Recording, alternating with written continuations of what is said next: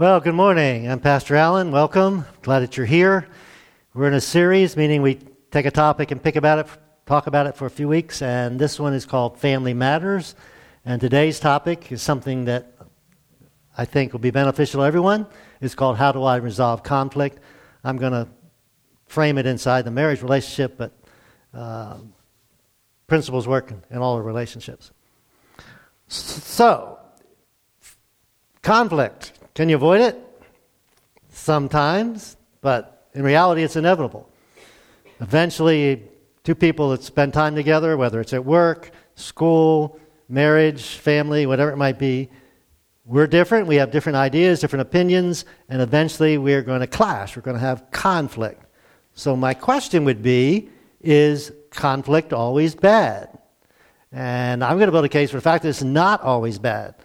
Uh, those issues that we uh, have differences about, we need to resolve those. And if we resolve those in a constructive, positive way, a healthy way, uh, the relationship can be better uh, or stronger. Let's back up a little bit. Why do we have conflict? Good question. Glad you asked. In fact, uh, we're going to read something this morning where a guy by the name of James, who was half brother of Jesus, which is fascinating because he didn't seem to believe in Jesus during Jesus' lifetime. But after the resurrection, uh, the life changing event, the resurrection of Jesus, he became not only a Jesus follower, but a leader in the church. And we actually have something that he wrote. We call it the book of James. And in chapter 4, he's going to start by asking this uh, question. The question is what is the reason for conflict? What is the reason for conflict? So we're going to start in James chapter 4, verse 1. I'm using a different translation today. I just came across this one. I like it. You can give me some feedback on what you think. Uh, it's called the Passion Translation. It's not full Bible, but full New Testament and some of the Old Testament. So, James chapter 4, he starts with a question What is the cause of your conflicts and quarrels with each other? So, why do we have quarrels? Why do we have conflict? Good question. And he's going to give us an answer that we may be a little uncomfortable with. Because most of the time we think it's their problem. So, what does he say? Where does the problem start? Doesn't the battle, the conflict begin inside of you? So it's not about them, it's about you. As you fight to have your own way and fulfill your own desires. I guess if you didn't have any ways or desires, there wouldn't be conflict. Now, we have some simple ways, some easy ways we've resolved conflict. For example, if you're married and you have an electric blanket, I think they all come with dual controls now, right? His and hers. And so I can have it colder on my side or warmer and vice versa for my wife. That's an easy conflict to resolve. We have a conflict in our house. I don't know how many guys you deal with this, but I cannot fold the towels in my house because I cannot fold them in a way that my wife is happy. I kind of double them over, she kind of triples them over, or some other way, and they have to look a certain way. So I do not fold towels in my house. It's just, we've settled that. She just folds all the towels, and she's happy, and I'm happy. So there's ways to resolve certain conflicts that are relatively simple. But when you get married, you kind of go into it with this idea that how can I get my needs met? This person is going to meet some needs I have, uh, companionship, whatever it might be, and vice versa. And so we go into it with these expectations. The problem is they're often unmet, un- unattainable expectations, so we can't uh, reach them. now, we're not really taught how to do this. I've never taken a class in conflict resolution. There might be some courses out there. They certainly don't teach it in school. And so, how do we usually resolve conflict? We use our fallback is usually our parents' style. I mean, that's how they resolve conflict or didn't resolve conflict. So that's our role model, and that's often where we go, at least initially go. And uh, so I came up with a couple of styles. Uh, one is an Eskimo style where you just uh, freeze the other part, person out. You just stop talking to them, you stop relating to them, and eventually you hope they're going to give in. And uh, that's a style that some people use. There's a cowboy style where you just kind of draw all your pistols and fire. You just attack each other. You uh, uh, things fly. I remember my mom used to throw things. uh, that was part of her style. Uh, Houdini style is to just escape. This was my dad's style. He would, for days on end, just disappear. We didn't know where he went. I was a kid, so I'm not sure what was going on there, but he would disappear for a few days and then, then came, always came back, but he would disappear. But you don't have to actually leave physically to, to, to disappear. A lot of people disappear into drugs and alcohol and, and other activities, uh, so they're just hiding. Uh, unfortunately, in our society, we have some that, revert to combat, combat style, which is actually violence, and especially against women. It's a horrible thing and shouldn't happen, but that is a style that we see in some folks. But there's got to be a, a better style. There's got to be a what I would call a healthy style of conflict resolution, and hopefully that's what we're going to help you with this morning. so James says, okay problems within you. And then he adds this part here, kind of elaborating. You jealously want what others have, so you begin to see yourself as better than others. You scheme with envy and harm. Harm is in that violence category. Obviously, I think what I want is better when, than what the other person wants. So, my opinion, my view on this is better than your view obviously, or there wouldn't be conflict if I just accepted your view. So as we look through this part of James, we're to, I'm going to try, try and point out some steps to conflict resolution. So how to resolve conflict. First thing James talks about is ask for help. Ask for help. We mentioned this last week. You, you, if you're sick, you go to a doctor for help. If you, your car's not working, you go to a mechanic for help, whatever it might be. So most areas of life, when we have issues, we go for help. So obviously, in this area, we should go too. And I mentioned last week, family is not the best place to go. They're biased. Uh, friends aren't the best way to go. We saw a video clip about that last week. So need to go to someone who is neutral, someone that can see both sides and, and not favor one side over the other. But James is going to go a step farther. He's not going to just talk about asking for help in the physical realm. He's going to talk about asking help in the spiritual realm. And so he says this You don't have what you want, which means you don't have peace, you're having conflict, because you don't ask God for it. I don't know, sometimes that's the last place we go. It shouldn't be the last place we go, it should be the first place we go. Uh, if you're a Jesus follower, if not, uh, asking for, for other help is beneficial. There's something called ventilating vertically that I would suggest to you, recommend to you. The Bible talks about this a lot. David is a good example. David, most people know about David and Goliath. And then he served the king, who is Saul. and he did the best to serve Saul. And, and most of you know the story. What did Saul do, want to do to David? He wanted to kill him. So if you're doing the best job you can to serve somebody and they're trying to kill you, it doesn't quite sound fair, does it? And so David wrote some, some of the, the what we call the Psalms. And in these Psalms, he's complaining about some of this stuff. Well, life's not fair. You know, the, the, the, evil people are prospering, and I'm trying to be a good person. I'm trying to be a God follower, and, and my life's falling apart. The king's trying to kill me, etc., etc. So he's fussing, complaining, and I don't know if he's yelling, but at God. And some people might be offended by that, but I always say God can take it. He knows what you're thinking anyway, right? So, yeah, do that. Because if we can ventilate vertically, it helps us to not ventilate horizontally on our, our uh, another person or on our spouse. So let me ask you: Does God want to help you resolve conflict? What do you think? Yeah, He wants to help you in all aspects of life. So God wants to help, and if you if you ask Him for help, then He's willing and able to help. Now, part of the problem is this: there are some problems in life that only God can solve. There's only some conflicts that only God can solve uh, we're going to talk about in a few minutes, this basic com- internal conflict we have that only God can solve.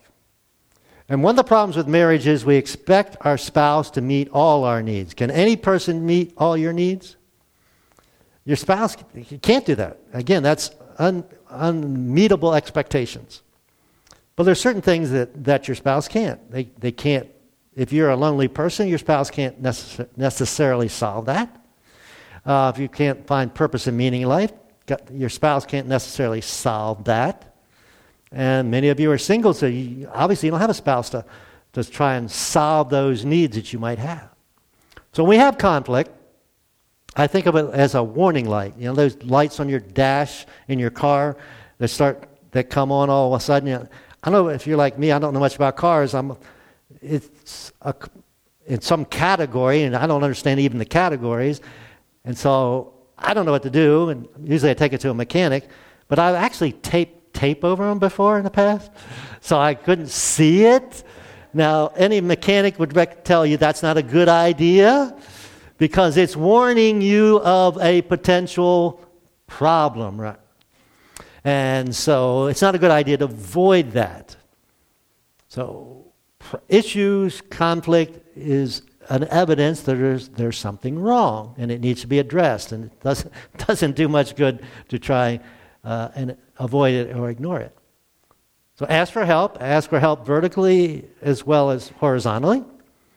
Then, second thing we need to do is change our focus. He, James has already hinted at this, but he, he goes on and says it this way. And if you ask, okay, so I decide to ask, and I'm still not getting resolution. Well, what's the problem? Well, he tells us that you can ask, but still be a problem. You won't receive it for you're asking with corrupt or wrong or bad or selfish motives, seeking only to fill your selfish desires. So, parents, you think about your kids, if they're asking for something that's really selfish, are you going to give it to them? No, you're not going to give it to them. In fact, one of the things you try and teach them is not to be selfish. My wife bought some cotton candy for our granddaughter. Don't take your grandkids to the grocery store. Uh, she asked for cotton candy, couldn't find it. She bought her some other candy. Then she bought her some donuts and eventually found the chocolate, I mean, the, the, uh, cotton candy. So she came home with all three. But uh, when she got the cotton candy, we said, We are going to share this with your siblings, right? And she agreed. And then we were at her house yesterday afternoon, and uh, at first she was not sharing. uh, so that was a problem, but she got over it and she started sharing her cotton candy with, with other people, uh, with her siblings. We don't usually get angry unselfishly. I do not get angry with my wife. I am so mad with you. You're such a, ter- a wonderful wife. I am mad at you for loving me so well and taking care of me so well. We don't get unselfishly anger. We could, not often, especially in relation, uh, personal relationships. Um, so anger is often a sign of selfishness. Now, Jesus said an interesting thing. He was talking about uh, why do you pick at somebody else's that little speck they have in their eye, that little shortcoming they have, when you have this log in your own eye? He said, Take care of your log. And maybe then you can help this other person with the speck in their eye. So that's a good approach to uh, interpersonal relationship issues. Think about your log. Focus on your log, not on the other's speck. Do you ever say this in, in, in conflict? You know what your problem is? How well does that usually work? Not very well. So, what should, how should we approach it? We should ask ourselves, what part of this is my problem?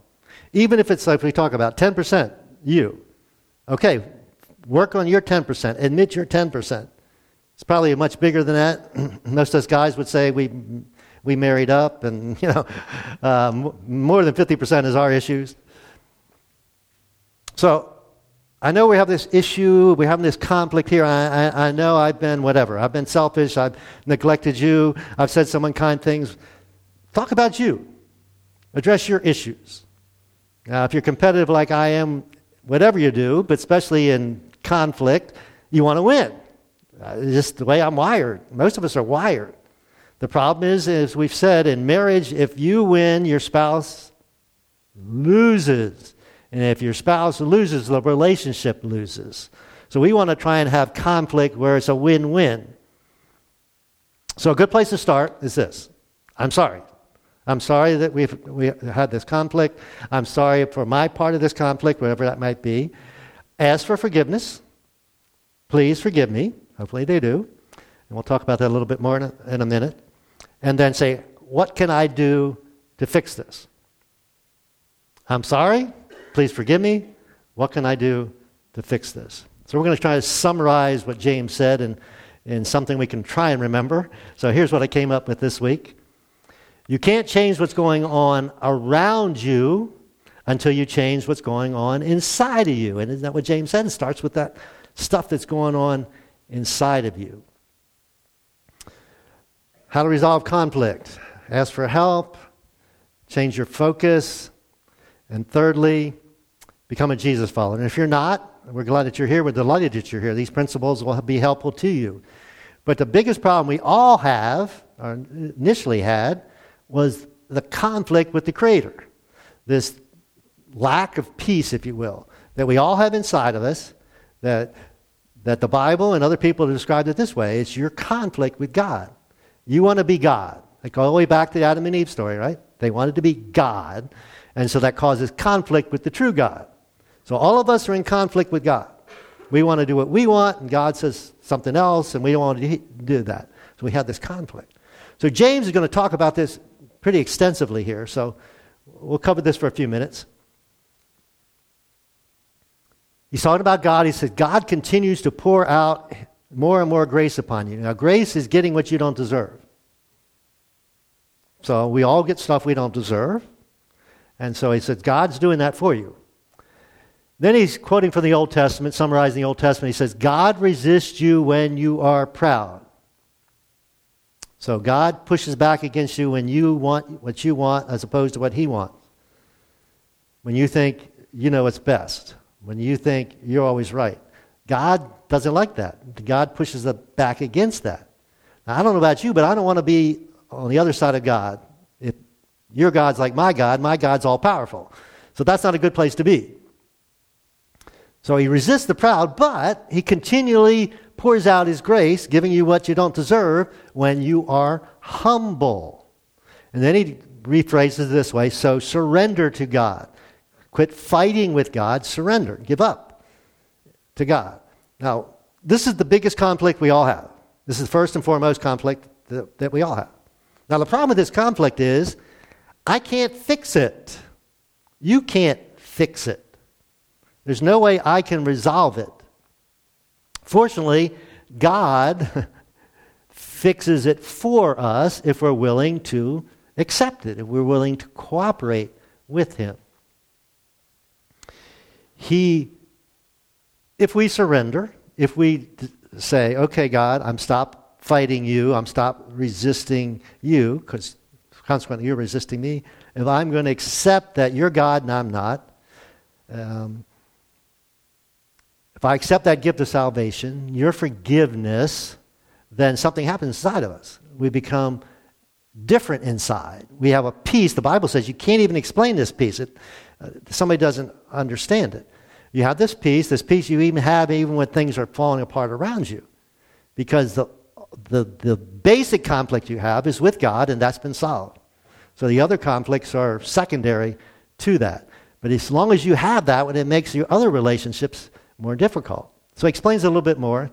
Takes, this is pretty serious stuff. He says, Move your heart closer and closer to God. So stop resisting, pushing back, and God will come even closer to you. But make sure you cleanse your life, you sinners, and we don't like that word sinners, and keep your heart pure and stop doubting. Sinner means you don't meet the standard. In this case, God's standard.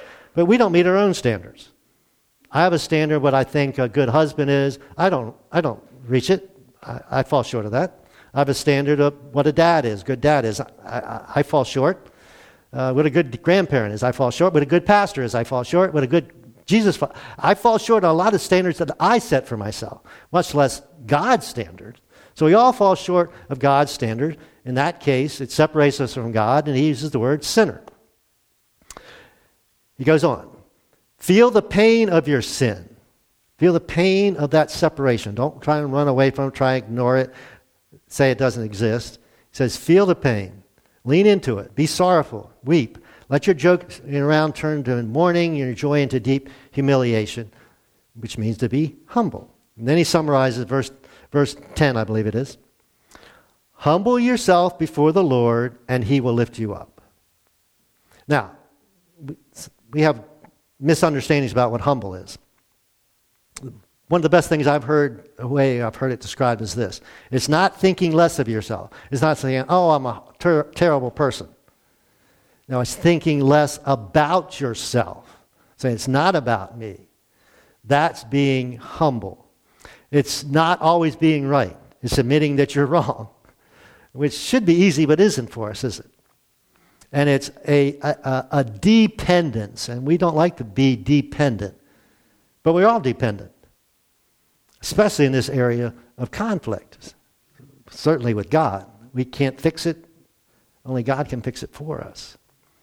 So if you want to have the step up or, or the best foundation for dealing with conflict uh, horizontally, you need to deal with this ultimate conflict vertically with God, which is the easiest one to solve because once you just humble yourself and accept it, God gives it to you. It's a free gift.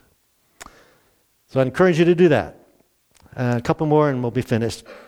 How to resolve conflict, establish ground rules. Someone's called this how to fight fair, or argue fair, or have conflict. I asked this as a question, but it's really not a question. We've all said, oh, we got conflict, let's talk about it. And after we talked about it, it got worse, right? so there's bad ways to talk about it, and I can see good ways or better ways to talk about it. So James addresses this this way. He says, Don't speak evil, which is an interesting word, against each other. Brothers and sisters, if you criticize and judge each other, then you're criticizing and judging God's law. What is God's law? Well, basically, God's law is love God, love me, and love each other. Now, we may push back against that, but do you want to live in a society with no laws? Anybody? No, we don't. That's how we have civil, uh, civilized society, is because we have laws and they're enforced, or most of the time they're enforced. So I thought I would read something Paul wrote that kind of elaborates on what, what uh, James is saying here. And this is in what he, something we call Ephesians. He says, Never let ugly and hateful words come from your mouth. Ugh, we're all guilty there, right? But never do it. Stop doing it. James will say the tongue's the hardest thing to control. But instead, let your words become, and I love this phrase, beautiful gifts that encourage each other. Our words can be beautiful gifts. That's what they should be. They certainly aren't always, but that's what they should be. Do this by speaking words of grace to help them. So, they don't deserve for me to be nice to them. Well, that's exactly what grace is giving people what they don't deserve. So then he does the negative and then the positive. Lay aside uh, bitter words, temper tantrums, revenge, profanity, and insults. Yeah, got us all there, didn't he? But instead, let's not do that. Let's do this instead. Be kind, affectionate toward one another. And then he asks this really interesting, powerful, convicting question Has God graciously forgiven you? Uh, yeah. Yeah, he's done that. Didn't deserve it. He forgave me, continues to forgive me. So if that's the case, then gracefully forgive one another in the depths of Christ's love. one other place he says, it's the least you can do. So I put some, I put them, what would I call them? Seven rules of engagement. Someone said, fighting fair this is the right way to do it as opposed to the wrong way to do it. So after your conversation, things have gotten better, not worse. First, to be positive.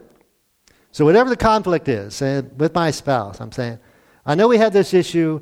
You're a great wife. You're a loving person. You know, I'm a better person because of you. I, even though we had this conflict.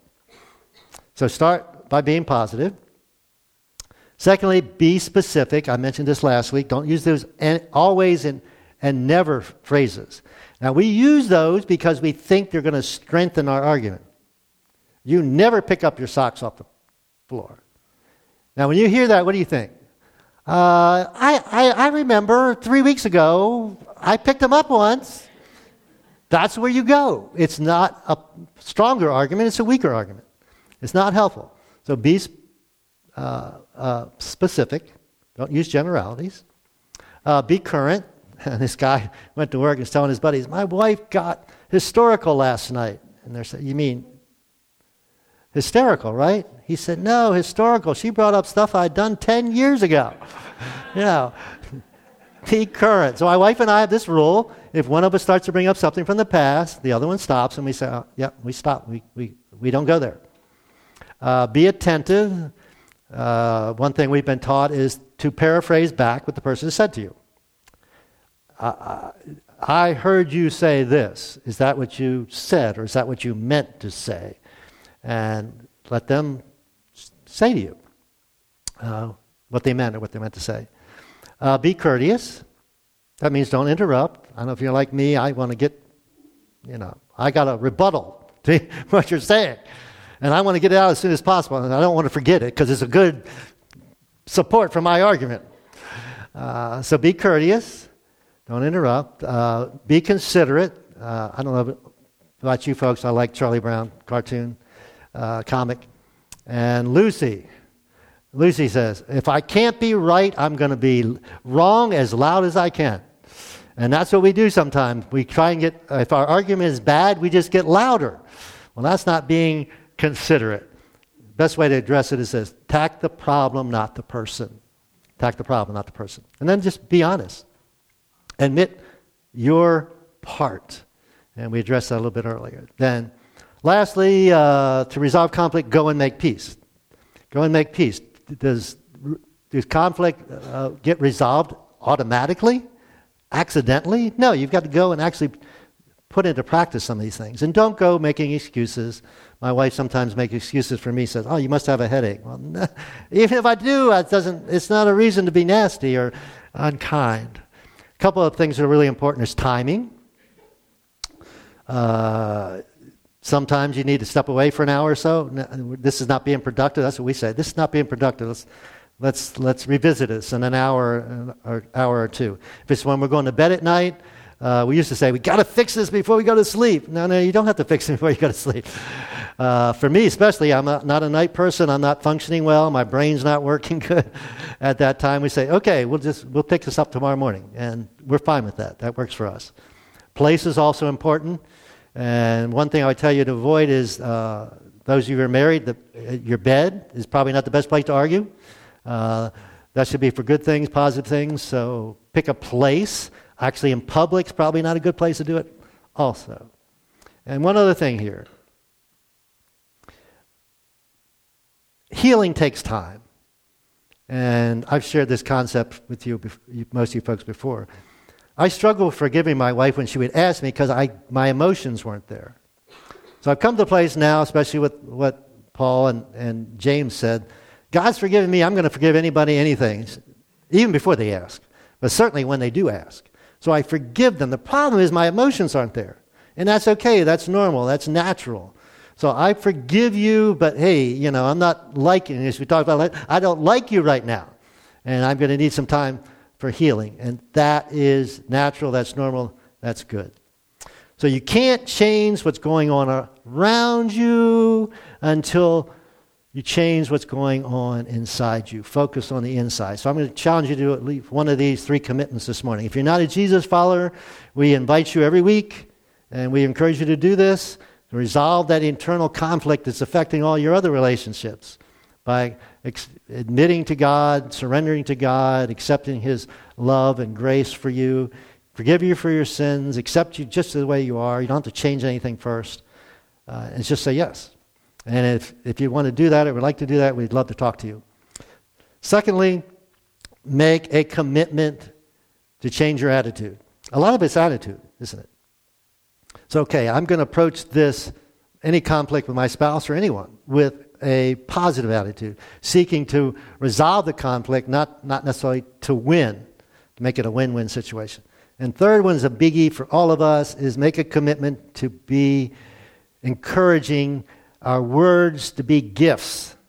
And again, James said that's the hardest thing to do. That's a thing we really need to work on. So, conflict, we're going to have it. It doesn't have to be bad. In fact, it can draw us closer to God and closer to each other. So let me pray with you.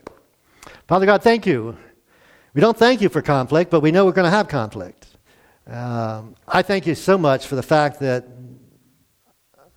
the conflict I had with you, God, many years ago, has been resolved through Jesus. I've accepted that gift. Uh, but conflict's still difficult. Uh, so I, I want to commit my, my attitude and my words uh, to being encouraging and positive. Uh, I pray for these other folks here they would take this seriously. Uh, James, James, James talked about it really seriously. That we should weep about these issues and we should take them seriously and we should think about our part in this conflict. And I, God, I thank you so much for that peace that truly does surpass my understanding. Uh, it's one of the reasons I'm such a, a Jesus follower, because this transformation has taken place in my life. And we thank you in Jesus' name. Amen.